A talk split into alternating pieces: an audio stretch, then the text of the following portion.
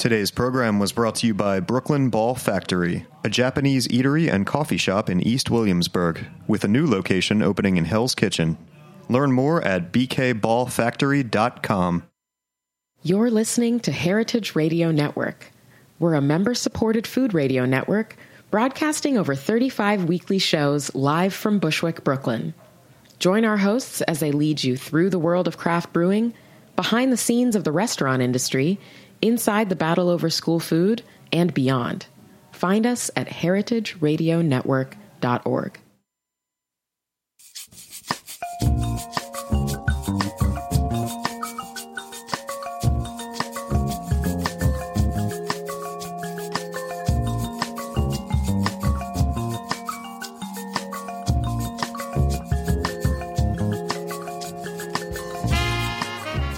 Good evening and welcome to Ferment About It. on heritageradionetwork.org. I'm Mary Izett, I'm Chris Cuzme. And I'm Rachel Jacobs. and we're your co hosts through this weekly journey of all things fermented. Archived on Stitcher. Um, iTunes and heritageradionetwork.org. This is our 201st episode, and that is And the whole gang's back! totally right. crazy. Yeah, Mary did 200 on her own. We can pretend that this is the honorary 200th episode. That's right. Yeah, we're all back and uh, very happy to be back. But it is also our last episode of the season, Hmm. um, and uh, that look and Mary's celebrating because it's the last episode of the season. So that was a can popping open. Uh, what do you? What is it you're pouring, Mary? I am pouring uh, a Charm City Meadworks Basil Lemongrass. Oh, is that from Baltimore? Draft mead, yeah. And draft mead. Very cool, very hip. Uh, but let's not talk about mead right now. I'm coming back from Craft Brewers Conference. Actually, we'll just go into that after some announcements. Mary has a bunch of announcements. Uh, among them are the trolley tour that's happening this Wednesday. Kelly and I are at it again. We're hosting uh, uh, a trolley tour going around, starting at Transmitter Brewing Company, then going to Big Alice Brewing Company, then to Keg and Lantern Brew Pub, and then following up at Lineup and Ortega. And the theme this this time is Nano Nano. These are small breweries, and we're, we're keeping it small, drinking small. All proceeds go to benefit the New York City Brewers Guild, and uh, we're super excited to do that. To find out more information and get tickets by Wednesday, you can go to kelsobeer.com to their calendar events. It's should also you go. can also Google Eventbrite. Hey, and there's a Facebook event page too. Uh, Tap New York is April 29th and 30th, so not this weekend, but the next. That is at Hunter Mountain in the Catskills. It's a a celebration of all uh, New York State beers. which is freaking awesome every every year to see the, the growth in New York State. And actually, that's one of the themes of today's uh, uh, t- today's show. We'll get back to that. Uh, Pride of Brooklyn is this very same weekend and it is sold out. I It is not sold out. oh wait, no, it's not. No, no, no. We When just I, found that I out. I swear I looked. I know it was. So I don't know what happened. But it is not sold out. That's the Rachel's important right. part. Thank- thanks for thanks to Rachel. Uh, well, yeah, so April um, 29th. It's April 29th, uh, which is not this Saturday, but the next Saturday um, from 1 to 5 p.m., I believe, at Littlefield in uh, Gowanus, Brooklyn. And so if you guys want tickets, uh, it's a wonderful homebrewing competition. It's uh, Littlefield. Brooklyn.com, littlefieldnyc.com. Uh, and the tickets are on Ticketfly. tickets you can are on also- Ticketfly. I think it's their fourth one or fifth annual, fourth or fifth annual.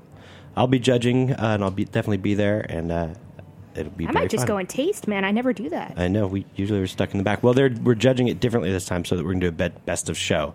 Because I think when you and I judged it, we judged twenty, almost thirty beers in one se- seating. We spent our entire time in the back judging, and then it was over, and we didn't get to see anybody and hang out. So now they're splitting I up like the go- teams. gonna- I like to go hang. I might buy Yep. a ticket. Now they're split up teams. Um, HomebrewCon. Yep. HomebrewCon, the National Homebrewers Conference, is happening. It's in Minneapolis this year, June 15th to 17th.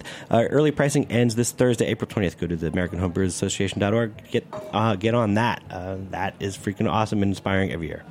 so on Sunday, April 30th at 6 p.m., Bitter and Esters is hosting Tara Whitsitt. Um, for which you know from our show fermentation on wheels for a potluck culture exchange and pre-release book party. So that's at bitter and esther 700 washington avenue which is prospect heights brooklyn. Bring some fermented dishes beverages and or starter cultures to share and swap with other fermenters. Uh, bitter and esters is celebrating i'm just going to keep going with the bitter and esters All right. they are celebrating big brew day Saturday, May 6th, 12 p.m. to 4 p.m. They're going to have a brew going for each of the official Big Brew Day recipes, which include Rushmore American IPA, Batra, I'm going to butcher this, La Saison, and Klang Freudenfest Oktoberfest Lager. You got that one. Well, also, they're also going to be offering a 10% discount on ingredients for all current AHA members and a 20% discount for people who sign up on the day of the event, plus food, homebrew, samples, and raffle prizes. That very same day is the very first day of Queens Beer Week, and I'm so proud as Fifth Hammer to be part of Queens. Uh, we're opening in Long Island City, hopefully midsummer. Uh, lots of developments have been happening with that, and I'm actually coming fresh straight from Rockaway Brewing Company. We just brewed a collaboration today uh, uh, to serve that weekend. So, kind of uh, because we're not brewing on our own premise uh, at the Queens Beer Week opening party, which is available, the kickoff party, is going to be at the LIC Landing, and it benefits firefighters in New York. Uh, you can go to queensbeerweek.org uh, to to find, get information about that and about other happenings throughout the week. But uh, Fifth Hammer is not going to have a booth of its own uh, or serving its own beer, but we're going to have the Fifth Hammer Friend Zone, so doing collaborations and things that we've done around Queens, and we're excited to to be there. And uh, throughout the week, we'll hopefully be you know slyly showing people into our space because we have toilets now, which is really exciting. I think that was like one of the biggest things that happened That is last the month. best news for a brewery to have. Now we oh can my invite God. people over and invite people over to the house without having to. Uh, I don't want to know what you did before.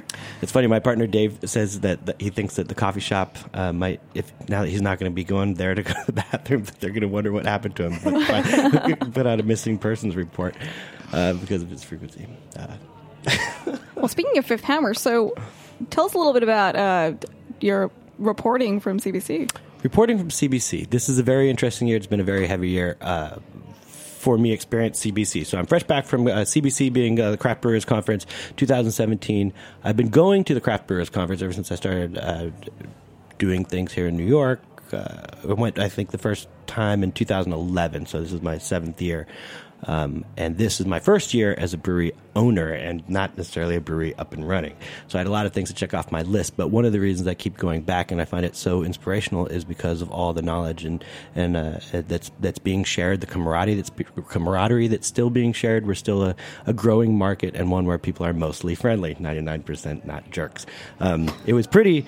It was pretty amazing and inspirational, especially because the kind of people that you see and meet uh, here, you know, you can just be in a conversation and all of a sudden you're in conversation with heavy people. So let's talk about exactly kind of do a quick timeline and we'll get to kind of what went down. I went down on a Monday night. It was in Washington, D.C. this year and uh, the Brewers Association.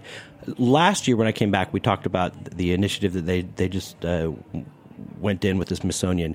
Uh, we now have a uh, a, a director of. of brew, a brewing historian, um, Teresa McCulla, um, and that program is finally underway. And we have a relationship now with the with the Smithsonian. And the welcome party was at the Nat- Museum of Natural History.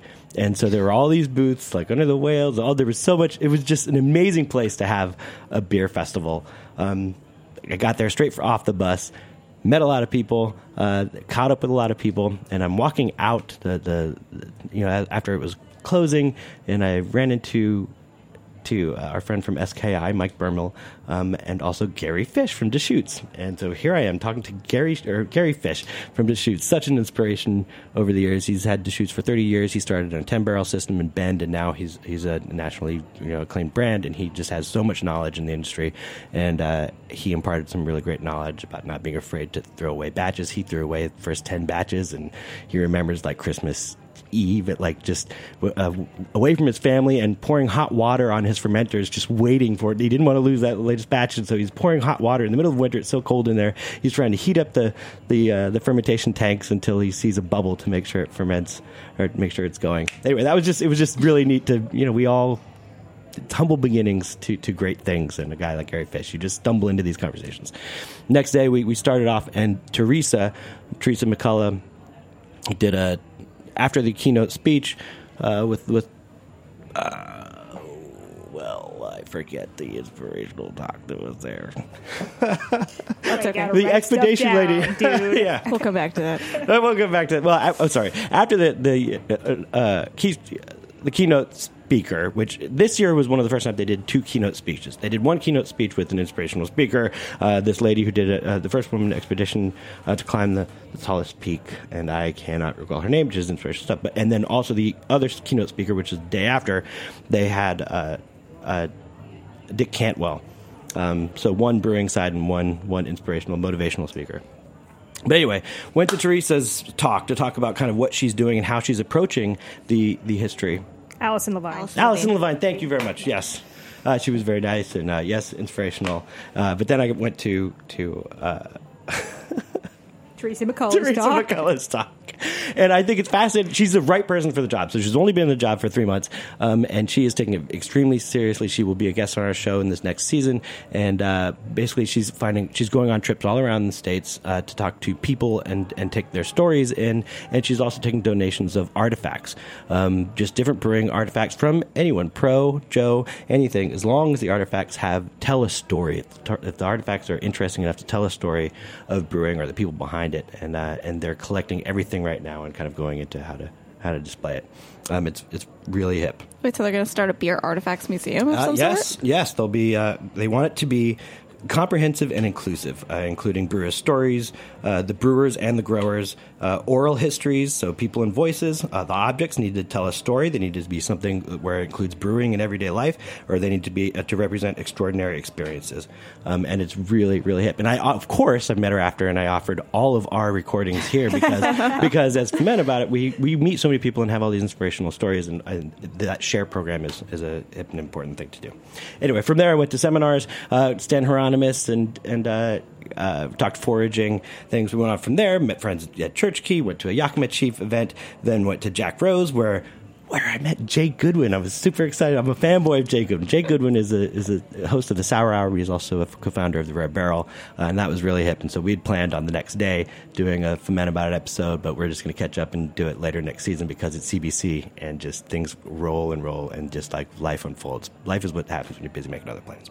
So stay tuned for that next Stay season. Stay tuned for that next season, damn straight. And from there, at, after Jack Rose, we went, had to close at Ben's Chili Bowl because that's a classic uh, Washington D.C. thing to do. You go have a chili dog at Ben's Chili Bowl, and who's there except Khris Johnson from Green Bench and Jeffrey Jeffrey Stuffings from from Jester King. So expect some of that hopefully next season as well. I'm super excited about that. But that's like that's what happens at NHC. It's just it's thirteen thousand brewers from across the country around doing their thing and you stumble into people that, that are just inspirational and you get new ideas you you they're right now collaborating is a great way to learn and uh, and a really exciting thing about the world getting smaller in brewing there was all sorts of things uh, the next day really quick we'll get to this before we go to a couple interviews that I did uh, we had the um, the media the, the press event uh, for people. And so, one, some of the new things that the Brewers Association is doing is they are starting a diversity and inclusion subcommittee uh, to help promote uh, underrepresented people. Uh, Bob Pease. Uh, you know, says believes that diversity is not a problem to be solved, but it's a value to be lived, and wants to make sure that we're kind of working under that under that pretense uh, in brewing. So some of the initiatives that they're going to right now, it's really about gathering data and figuring out how they can start promoting underrepresented groups um, through, in part, through activities uh, to promote it. Um, just targeting different areas to to try and get uh, the craft brewers, brewing world. Right, now, we're underserved in a lot of minorities and and women. Uh, it's it's pretty pretty one sided. It's unfortunately super underrepresented. Like and it's the a tough- rest of the world. I mean, ultimately, the quality of the product ne- needs to stay as, as strong as, as possible, and so so education through educational events everywhere. Uh, hopefully, we can do that. Um, the trade expo was pretty incredible. There was 850 exhibitors this year. For me, I had some line line items that I needed to explore for the brewery. I went through a lot of that, um, but we talked a lot about growth this year. Um, there's there's just still so much growth happening. Um, last year in February, we had Uh, uh, we had Bart Watson on the show at Stats What I'm Talking About, um, and so I had a chance to talk to him. We are now, well, let's just go straight into these interviews. Let's Wait.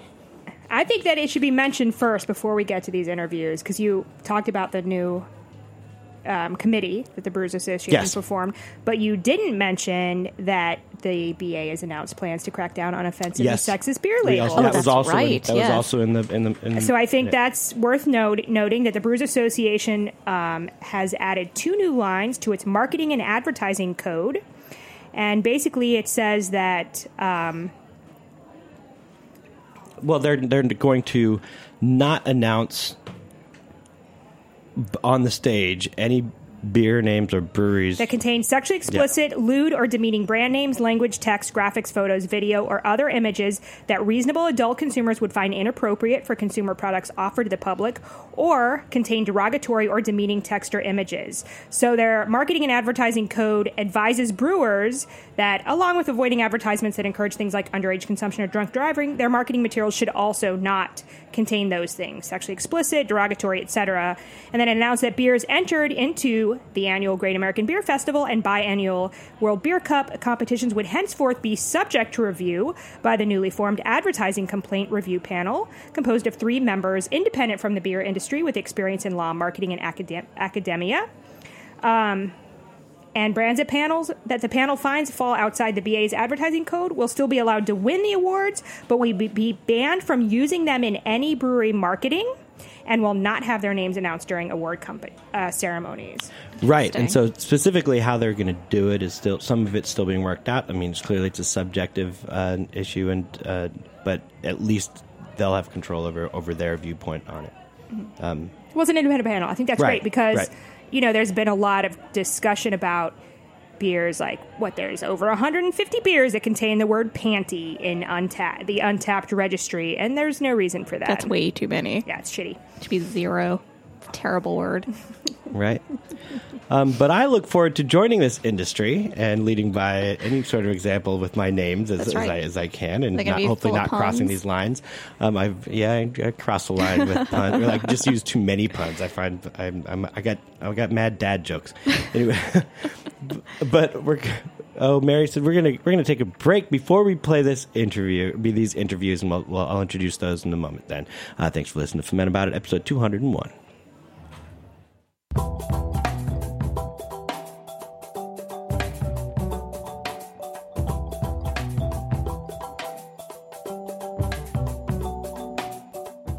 This episode is brought to you by Brooklyn Ball Factory, a Japanese eatery and coffee shop with locations at 95 Montrose Avenue in East Williamsburg and 729 8th Avenue in Hell's Kitchen. They're brewing up some of the city's best tea and coffee, now in Brooklyn and Manhattan. Grab a pour over, matcha latte, or yuzu ginger mint tea. For lunch, Brooklyn Ball Factory offers Japanese comfort food, like sandwiches and muffins. Or think inside the box and order one of their bentos, like meatball, grilled veggies, or pork shabu shabu. The meatballs, a favorite, are made with beef chuck roll and short rib in a sweet sour sauce of apples cooked in soy. The new location, Brooklyn Ball Factory Hell's Kitchen, is now serving sushi bombs. If you're in the mood for dessert, try dorayaki, traditional Japanese snacks that are made to order and served warm. Brooklyn Ball Factory takes the classic mini pancake sandwiches with red bean paste and puts a modern twist on them by adding mascarpone cheese and additional stuffing, like Japanese sweet potato, cream cheese, chocolate ganache, matcha white chocolate, or mochi. Visit Brooklyn Ball Factory at 95 Montrose Avenue in East Williamsburg and 729 8th Avenue in Hell's Kitchen. Brooklyn Ball Factory is now available to cater your next business lunch or cocktail party. Learn more at bkballfactory.com. Hey, like what you hear? Heritage Radio Network has plenty more. With fresh programming every week, we've got something for everyone. Trying to start your own food business? Concerned about where your food comes from? Looking for the best wine or beer to bring to a party? Find our shows on iTunes or Stitcher, or head to heritageradionetwork.org to listen live and subscribe to our newsletter. Welcome back to episode 201 of Ferment About It on heritageradionetwork.org. This is the last show of the season. I'm fresh back from uh, the Craft Brewers Conference 2017, where I just I met so many people, caught up with so many people, and I freaking looked at 850 different exhibitors on the floor, all f- towards uh, towards this very exciting year when I'm opening uh, Fifth Hammer Brewing Company. It's been a dream for a very long time. We're very excited to to to do this. But why do this? There's so many brewers now in the country. Um, it's just uh, you know, and we live in New York where we can have we have access to all the all of these really great beers. But really, there's such a, an incredible uh, community that surrounds craft brewing, and, and there's creativity and diversity within it. And uh, I just, I, I can't, I'm, I'm addicted to it. I find it to be a vocation. And uh, I've been playing the, the, the beer game in New York City for a long time. And actually, I just want to bring this up before before we go into this this uh, thing. I when I catch up with all these people at NHC, I realize how long I've been in it and these relationships that I've developed so long. And I, I ran into Scott Vaccaro, uh, who is uh, the founder of Captain Lawrence, and we caught up at the uh, New York State Brewers Association uh, happy hour. Uh, that was put on uh, in conjunction with DWS Printing out in Long Island. So thanks for a great party and a great hang. Um, but you know, we were just talking about. You know, I remember when Scott just had just started, and I was like, "Oh man, I can't believe I'm getting things are things are crazy. It's so so different now than when you started." And he's like, "It's it's never what it was. It always is what it is. Remember that, and you'll be good." And I just appreciate that, Scott. It's always it's always the now, and today is different than yesterday, and the scene is rapidly changing. Um, but there are numbers to support uh, this this fun growth, and here are some interviews about the state of affairs in the United States and New York State, as told by Bart Watson and Paul Leone. We're here at uh, the Brewers Association booth at uh, Craft Brewers Conference 2017. I'm here with Bart Watson. You may remember from episode 149. That's what I'm talking about. Uh, aired in February of 2016. A lot has happened. A lot has changed. Uh, Bart, remind us what it is. You are a beer economist for the BA, uh, which is a full-time job. Yep. Amazingly. Amazingly. So let's talk about that. Why is it a full-time job, uh, and, and why is it important to have you? Well, you know, the industry is obviously much more competitive and complex than it was before, and so my role at the BA is to to track the, the craft market and, and a whole bunch of other markets that affect craft brewers and, you know, give them information to make business decisions in the context of, you know, all the things that are going on. And on behalf of all of us, thank you for it because the information that you've been proving or sorting through has been really valuable for us to kind of figure out how to set our models. And let's talk about some of those models as well. Uh, the uh, used to be that we were trying to go back to normality of the number of breweries that were we had before prohibition, and now we've surpassed that.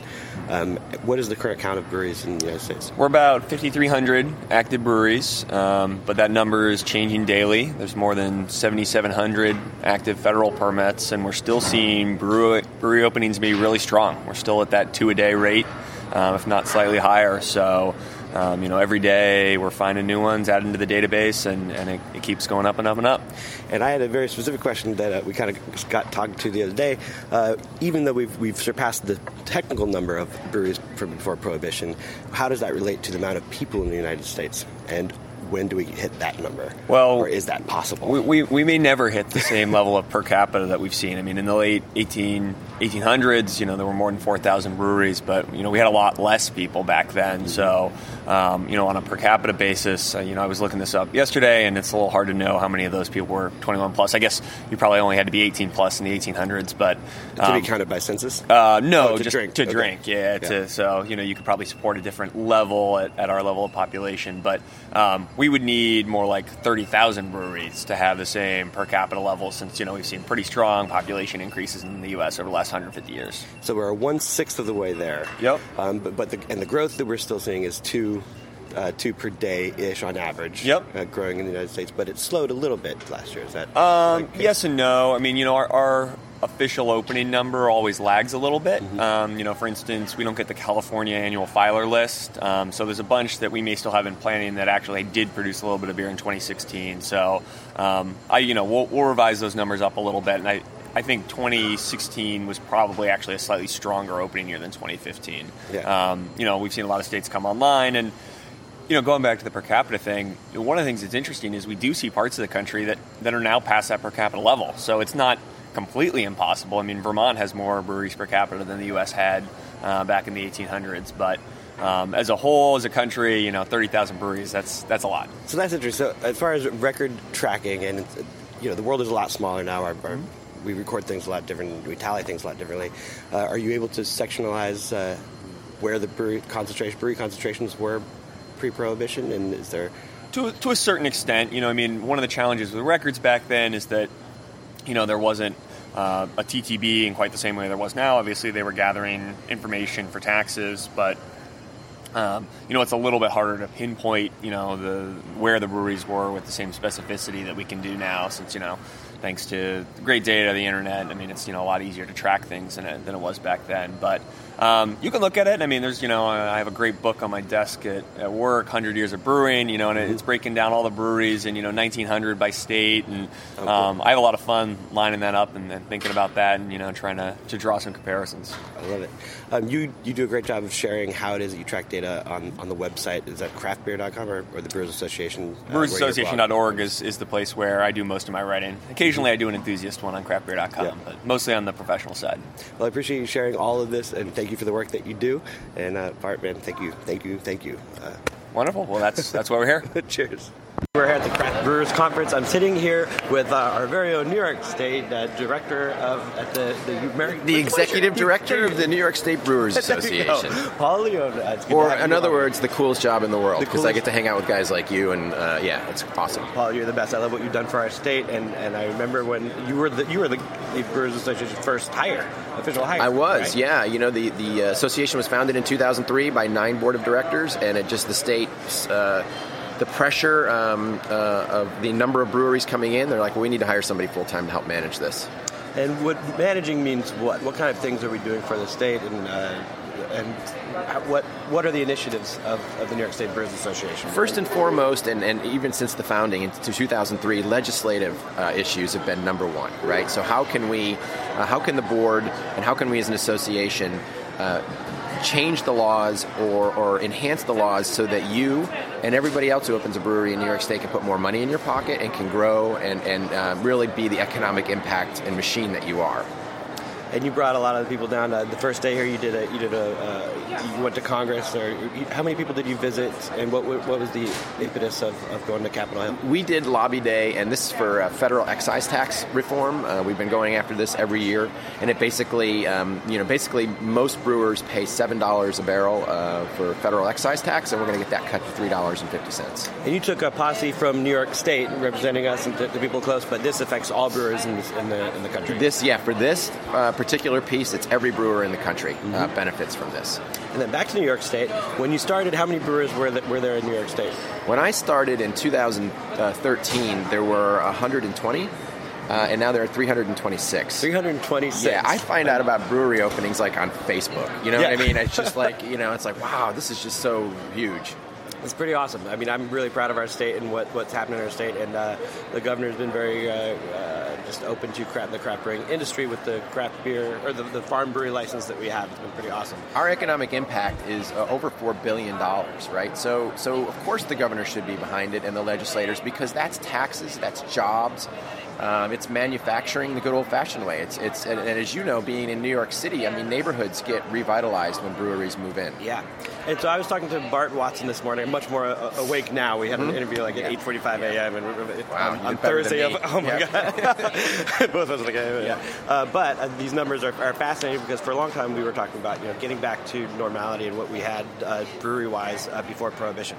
Um, and one thing that, that that is not we we want to talk about how, how it relates to per capita. Mm-hmm. So, do we know what the what we had in New York State before Prohibition? Before Prohibition, there were about 350 breweries, uh, and there were uh, with a population of 5 million. So now we're at 326, so we're, we're reaching that number, but with a population of 20 million. Wow. So what that tells you is, is that there's still a lot of room to grow. I mean, I think that you know we're forecasting 500 breweries or more in New York State. Uh, over the next few years, before it really starts leveling off, I never want to say there's going to be a bubble burst because there's not going to burst, but it will level off at some point. Right. It's just, it's just a shift in paradigm or, or Right. in how we how we uh, value or treat or, or feel about breweries. And, and and so to that to that regard, before prohibition, what were what was the metric for or what kind of breweries were we talking about when we talk about You know, 350? I, mean, I, I think it's was a lot of, and, and you know from being in New York City, I mean, that's where a lot of them were um, Yeah. at one point in time. And really, they were the small breweries that service their neighborhood, their communities, that sort of thing. And that's what the vast majority of breweries opening up in New York State are opening up in small towns. Uh, they're not looking to distribute all over the state or even package for that for that matter. They're, they're tasting rooms in their towns, they're gathering places, and so in some ways, I think it's going back to the way it used to be. Yeah, uh, right on. And that, and the people, the You people feel the are- same way? Absolutely, and that's and that, that that drive is a lot of kind of what has me into it. I mean, we're building out. And thankfully, thankfully, the Craft Beer Act was was what happened so that we're allowed to sell by the glass from our ta- our tasting room, whether we have a farm brewery license or not, as a production brewery in Right. New York State. I don't believe every state is like that yet. I mean, I Mm-hmm. think uh, Georgia might be the last one to, should be dealing with that issue, or they passed it, but it's not in effect yet. Um, but that is a great. That's I think that's a lot of what's driving everything. Right, Or- and, or and, us and look at and let's use ability you, to do that. let's use you as an example. I mean, look at this, and I haven't been to your space, but just from the pictures that I've seen, it looks like you're revitalizing this space, Yeah. and you're really going to transform it into something that that, uh, and then you're going to hire people, and you're going Yeah. to be an economic machine, and, and uh, who loses in Right. that? I mean, nobody. Uh, maybe my family, because I'll be so busy at work, and I'll have a Yeah. new home. And Yeah, that's come on. No, no, just, just from the beginning. You're right. Yeah, right, right. yeah. Then you'll Probably. retire and you just hire people Yeah, do it. You and Mary well, can relax. I'm building there. it out to be there. We're building it out to be that, that community hub and a Right. place where people can gather and, and, and experience their neighborhood and, and their communities. And, and I, I agree that, that that's kind of that's the hit part. I mean, the the, the, the bar, the local That's bar, got to be what's so rewarding too. I mean, I, I uh, you are such a, you particularly are, are an institution. You and Mary both are in New York City. Everybody Shut knows you guys. No, No, no, kick seriously. off record, right? No, no, no. But I, Well, thank like, not even. No, it's true. I mean, you guys are so important to the New York City beer scene, uh, and, and and New York City beer is is um, is becoming a real force, not only Yeah. in New York State, uh, but in the country. You know, I mean, look what's happening in Brooklyn and Long Island City and, and Queens, and it's like, wow, there is some really great things happening. Yeah, it's pretty awesome. So back to the economic impact of New York State. I think they, they showed stats on the, on the board last year at the, at the, at the thing about uh, about the growth in in, in, in the United States. And last year, I think we were fifth per capita or fifth uh, fifth of our Yeah, yeah, we're uh, we're number uh, we're number four in number of breweries and number five in economic impact. in economic impact. Yeah. Okay. Yep. Four in number of breweries and five in Yeah, so economic that's impact. really That's big numbers. out of out of 50 states. Yep. 51 if you count DC. Right. I think what we have to do in New York is it still drives me a little crazy that when you talk about great beer in the country, New York's still not really in the conversation. Right. Uh, and and I, I think it's unfair because I know I'm biased and I know you're biased, but I don't really think we are. There's a lot of great beer coming out of New York State. It really is, and uh, and. I could go on and on about this. I mean, New York City is a kind of a funny place where even even the local people they want what they can't get, and I feel like you know that's been a challenge in New York Yeah. because of the type of people and the type of uh, um, kind of just way of life we've, we've created there. You know, we get the, we get everything there, and, and it is a media microphone.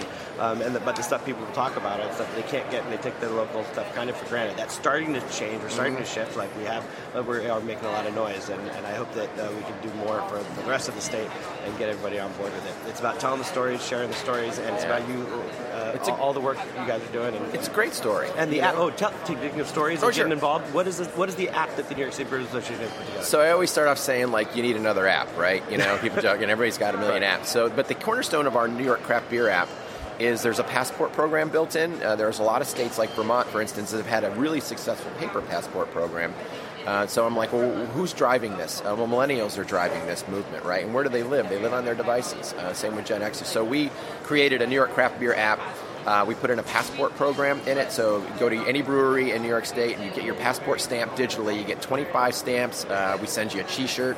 Uh, you, you know, you get 50 stamps. We send you an enthusiast package, and the levels keep going up as you get more stamps. And really, the whole idea behind it is to get people to, to really get out and visit as many breweries as possible. Uh, we added a statewide leaderboard to it, which is a lot of fun. So you can see the top 20 people in New York State, how many they visited, and where Yeah, they are. And uh, who, who's at the top of this list right now? I am by What? one. By- By, one. Feldman said he was winning Scott- yesterday. Oh, you know what? He probably cheated and added a few more. Uh, but yeah, Scotty Veltman. But it's really fun. Like people go at it on social media. They're like, "I'm coming after you this week. Yeah. I got to visit two more breweries." And like, that's the whole point. That's what Yeah. you want the consumer to get excited Yeah. about because. You know, in New York City, you can easily visit 20, 25 breweries, but in order to get past that level, you've got to really start visiting more breweries. And Yep. we're hoping it becomes infectious and, and again drives people to your tasting rooms and You have a teleporter that apparently visited four different breweries within the span of five minutes. How do you mitigate that on the back end? We are working with an app company. People are really creative. If you go into a brewery uh, and it's all geolocated, and for some reason the stamp doesn't work, you can manually put in a manual stamp. Okay. Um, and you're supposed to take a selfie of yourself to prove that you're at the bar, uh, you're at the, at the brewery, and then I get that picture and I can say, okay, I'll give you your stamp, sort of thing. And people are so shifty, man. They, uh, I had a guy uh, send me that he was at Lake Placid Pub and Brewery, um, and he took a picture of the sign, uh, and it was beautiful green grass and sunshine. I'm like, there's three feet of snow in Lake Placid right now. And so people Right. have been pulling stuff off of Google Images and all that other stuff. So it's been kind of fun. Um, uh, no, no obscene pics yet. Yeah. God, because I don't want to come across that. Right, you- Uh, you, but you it's coming. Beltman. I, I know it's coming. Beltman's coming for you. Yeah, exactly right. Yeah, so that passport program's really good. And then the other really great button on it uh, that's really useful is uh, nearby breweries. And Yeah. It sounds basic, but no matter where you're standing, you hit nearby breweries, and it'll tell you everybody that's near you. And that's a really useful function because you can, you know, you can go somewhere and you're like, well, what, what breweries are around me? Yeah. Hit that button on the app, and it'll tell you exactly where they are. currently, it's just focusing on the breweries. Uh, is Just there, New York State beer. Is, uh, just New York State beer. Yep. Uh, is there is there a plan for, for to have an affiliate program or another button that, that shows uh, places that have 80% New York State craft taps, or is this is part of the discussion for This for is certainly version one, Yeah. right? And so there's a lot of different ways, and other state guilds are now doing it based on our app. Cool. Because, and, but they're adding little things like that, so they're putting their own touches on it. So yeah, actually, absolutely, retailer program. I think we're going to integrate New York City Beer Week into it Mm-hmm. somehow. So there's all sorts of things that kind of really promote New York State beer. Great, we're really excited, and thank you for all the work you do, Paul. I love you. Well, And- thanks, and, man. uh, Thank you for the work uh, you Thank you for the kind uh, words that I'll have to edit out now. No, you're not No, editing them out. I'm not. Keep 'em in. Well, seriously, thank you. Sure. you can't take it back. It's on I'm tape. not going to take it back. It's the truth. Thank you. the Ferment About It. And that was Paul Leone of the New York State Brewers Association, and before him was Bart Watson, uh, the beer eco- economist for Chief economist. chief economist for the Brewers Association, uh, and uh, our interviews were in the AM on Thursday of CBC. So my voice is hoarse, a little tired. We are all weary, uh, but it was uh, again. I can't. If you are thinking of opening a brewery in the United States. Or anywhere actually. It's it's worth being part of the American uh, by the Brewer Association. There's a lot of really great information and resources um, that they have to give, and uh, and I can't I can't promote or thank the Brewers Association enough for what they do on our on our behalf as craft brewers. Awesome. I'm sad I didn't get to go, but I'm proud to be opening up in New York State. I'm proud to be a New York State brewer. I'm proud to be an American brewer. And I am proud to be a co host with the likes of you here on Men About It. Thank you, Rachel. Thank you, Mary Izett. And you look like you're about to read something. Are you about to read something? I am because we talked. So 201 episodes. Yeah. Holy cow! I don't know how that happened. Um, also, I think one thing we haven't done in the past is a season recap. Ah, yeah. So one thing, you know, we do these episodes. Sometimes we re-listen to them, but sometimes we don't. And and listening to a podcast and and hosting one are two Hearing totally different things. I should re listen to them. I could. Yeah. So I, anyway, to- I personally went back through this episode um, because I like to think a lot of times I listen to something I'm like, oh man, I want to do that. I want to try that, and then I just it. I don't know. It goes somewhere back in the deep recesses of my Back into the brain. archives and That it fish Absolutely. sauce coming along. Yeah, Mary. Hey, I haven't been fishing yet, man. Somebody's got to take me fishing, and it can't be in the city. So we're working on that. okay, so I went back through some of the episodes of this season and just picked out like some little tidbits. I actually had a really good time this season. Um, and we, I think we did some shows that we have been meaning to do, and we're kind Yeah. of getting a different angle. So I'll go into that. But anyway, I went back and picked out some tidbits. So episode 190, Life is Fickle, Make Pickles with Amanda Feifer. Um, she talked about veggie kvass, which is an absolutely amazing beverage for summer. I have not made it yet, but let me tell you, we have the season break coming up. This is the last episode of the season, by the way, and we'll be back May 8th. Or I think that's the Monday, right? May 8th. Um, the other During thing, Queen's Beer Week. Yep. The other thing she talked about was miso doko, which I want to try. And I actually was looking up some uh, miso doko recipes and came across someone that had done sashimi in it, as well as tofu. So if I get brave, we'll start with tofu kuzme. But then if I get brave, I'll pick up some fresh sashimi at probably at Chelsea Market, and uh, we'll get it. Oh, although there's a sashimi shop in uh, Williamsburg now. Anyway. 194 kimchi with Kheedim of Mama O's. So I like he uses lime juice in his kimchi. I haven't done that yet, so I'd like to do that. He also mentioned cauliflower kimchi, which I'd like to try, and his favorite uh, dish to make with kimchi, which was a very simple kimchi soup. He also uh, inspired me to rethink the types of peppers used in kimchi and maybe even using some fresh uh, peppers as well, hot peppers. 197, Mead Meet me at Honey's with Raphael Lyons of Enlightenment Wines. He had mentioned hallucinogenic honey. So I looked it up and lo and behold, came across this really cool documentary on YouTube called Hallucinogenic Honey Hunters. You too can watch it. It takes place in Nepal and it includes what happens if you eat too much hallucinogenic honey, which you do not want to do, let me tell you. Um, and that I'll is actually. judge of that. Oh, man. I don't think I want to eat any hallucinogenic Let me tell honey. you. That's where you and I differ. yeah, you don't want to eat too much. Trust me. You should watch this video. Anyway, just just go Google YouTube hallucinogenic honey hunters, um, and it'll come up. And by the way, the reason that these particular uh, this particular type of honey, which was also called mad honey, and you can find in Turkey as well as many uh, other places in that in that area, is caused by something called grayanotoxin, which comes from rhododendrons and related plants. So, um, yep. 198. Shochu want want to know about Shochu. So now I can pronounce Shochu after Sorta. I know Shochu Need to think about after it for a second. after struggling through a show. I will say so. I walk around. I walk like Through a six shochu. Shochu. I can say it Shochu There you Shochu Shochu. Anyway, so I walk. I'm a sales rep by day, and I walk the streets of Manhattan like six to nine miles every single day. So I will say that the five days following that show, I would just walk around saying Shochu Shochu Shochu Shochu. And I can say it now, guys. anyway, I will say that Stephen Lyman, um, not only do I know how to pronounce shochu, but I have much more confidence in ordering it. And I haven't gone to one of the shochu uh, joints that he mentioned, but I'm looking forward to it. Um, and then the last two episodes, 199 with Driftway Coffee and 200 with Raku Chocolate, was super cool because I got to learn. I, you know, we've I've taken coffee classes and chocolate classes. We used to do chocolate and beer pairings, but man, you can always learn something new. And I really enjoyed. We have a, I mentioned this last week. We've adjusted the uh, temperature of our coffee water to 195 as proper, and I'm enjoying it. Um, and then, oh man, I meant to bring a Raku chocolate bar to Oh, share with chocolate? you guys. Dang it, Raaka. Raaka. Sorry, Raaka. Or uh, Raaka. Like as they Raaka. said, yeah. I can't pronounce that yet, but anyway. Uh, but I think, and we're definitely want to do some more. Uh, I want to go forward with more tasting elements of the show.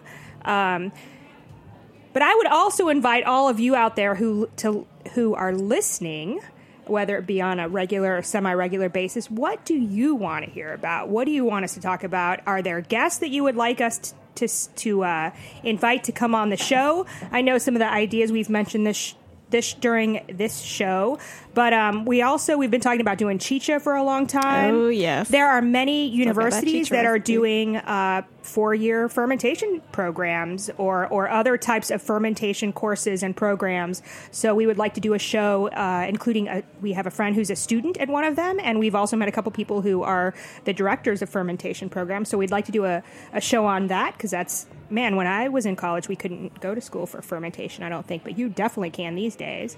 How do I send you suggestions, Mary? Ooh, you know what? We're Ferment About It on pretty much everything Twitter, Instagram, and fuhmentaboudit at gmail.com. How do you spell Ferment About It, Mary? F U H M E N T A B O U D I T. D I T. D I T. That's right.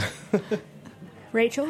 Oh yeah, so uh, my highlights of the season. We talked about a lot of very interesting ferments this season. Um, we went into a lot of food stuff. There was a lot of vegetable fermentation. There was a lot of. Uh, we t- finally talked about coffee and chocolate, which a lot of people don't realize are fermented products. Um, I especially really liked um, talking about shochu with Stephen Lyman. I now know the difference between uh, shochu and soju, which I did not before, and I feel like a bad person. But I feel like less of a bad person because Stephen Lyman was like, a lot of people in Japan don't really know what shochu is made of. And now we do, and now you listeners also hopefully know what shochu is made out of. Uh, I also went back, uh, so I was not on a couple of the episodes this season. I went back and listened to them, and I realized that the word, um, I don't know if you guys noticed that the word mucilage came up a whole bunch of times. so I went and I did a little bit of research on mucilage, um, which is a kind of glutinous, gooey substance on a lot of plants, including both coffee and chocolate plants or cacao plants. Um, it is also the substance that is reactive um, and makes natto really sticky. So um, maybe we want to do a full episode on natto Yes. Well, next season if we plan. can. I found a couple of places in Queens that um, seem to have authentic natto. Yes. So that seems really interesting. Also, this season I made a lot of cheese, and I don't really know how that started, but I did make a lot of cheese. I haven't ventured into feta yet, uh, but I have the culture for it, and I'm excited to start. I also learned this year uh, that uh, I should not microwave my mozzarella or it becomes fail cheese. uh, so let, let that be a lesson to everybody. Don't microwave your mozzarella, or you'll just have cottage cheese. Ooh, I like cottage cheese though. sometimes. Mozzarella is better. Everybody's looking at me for uh, show highlights. Yeah, that's right. The eyes are on me. Uh, where I'm going to defer to Jaren. Hey, Jaren. Hey, Jaren. Jaren's in the. oh wait, no, his mic's off. Oh, he doesn't get to speak. Uh, we cut you off a long time ago. Um, uh, I really, I also enjoyed the kimchi show. I enjoyed actually the fermentation um, uh, festival that we threw, and that it just like kind of that was kind of part, that was my show highlight. Like we, I inter- invited a lot of people that we've had on the show in the in the past, and I met a lot of new people that that will be in the show in, in the future. And one of the things I love about this show is the diversity within it. So I'm going to do the totally PC answer and say I love all of them, and I love all of you. Um, I, I seriously, every, I'm so inspired by every show, uh, and and by the just flavor wise, uh, on where to go and how to appreciate different things. It's cool. Yeah, well, maybe we Peace, could take our love, kitchen man. back. Where's that hallucinogenic Soon. mead? Yeah. Ooh, I don't know. After watching that, I don't. I don't know that's the I'm good gonna idea. be very I don't it. I don't really want it. So we've been having we we do talk about our apartment troubles from on occasion. anyway, the electrician just finished, so we have maybe some some time where our apartment will not be full of dust and wires and I'll believe it when I see it. chaos, uh, and we can get back to. We haven't been doing anything in the kitchen lately because of this chaos. Oh, man. But um, I think we can. Anyway, that's a wrap. Yeah, Let's that's a it. wrap. Uh, thank you for listening to Men About It, and please send us any suggestions for for the next season or the season after, or tell us what you liked, what you dislike, and uh, Or maybe you. Uh, we also want to do a Gruit show, but um, maybe there's something out there that you're doing. We'd love to hear about it. You can send us an email. We'll read it on the air. Or hey, maybe you want to call in sometime. So please reach out to us. And if you really like what you're listening to and all the shows on Heritage Radio Network, hit heritageradionetwork.org slash donate and contribute to to keep this uh, this this radio station alive. It is an amazing. We feel so blessed to be a part of it and uh, to, to be able to share our experiences with you and to be inspired by you and all of our guests. Thank you for giving us the outlet to do that. For men about it. For men about Men it. For men about about it.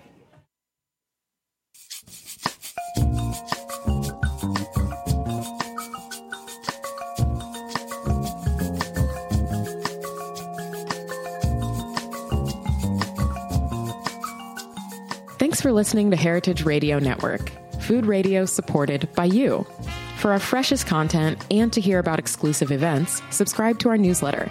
Enter your email at the bottom of our website, heritageradionetwork.org. Connect with us on Facebook, Instagram, and Twitter at heritage underscore radio. Heritage Radio Network is a nonprofit organization driving conversations to make the world a better, fairer, more delicious place. And we couldn't do it without support from listeners like you. Want to be a part of the food world's most innovative community? Rate the shows you like, tell your friends, and please join our community by becoming a member. Just click on the beating heart at the top right of our homepage. Thanks for listening.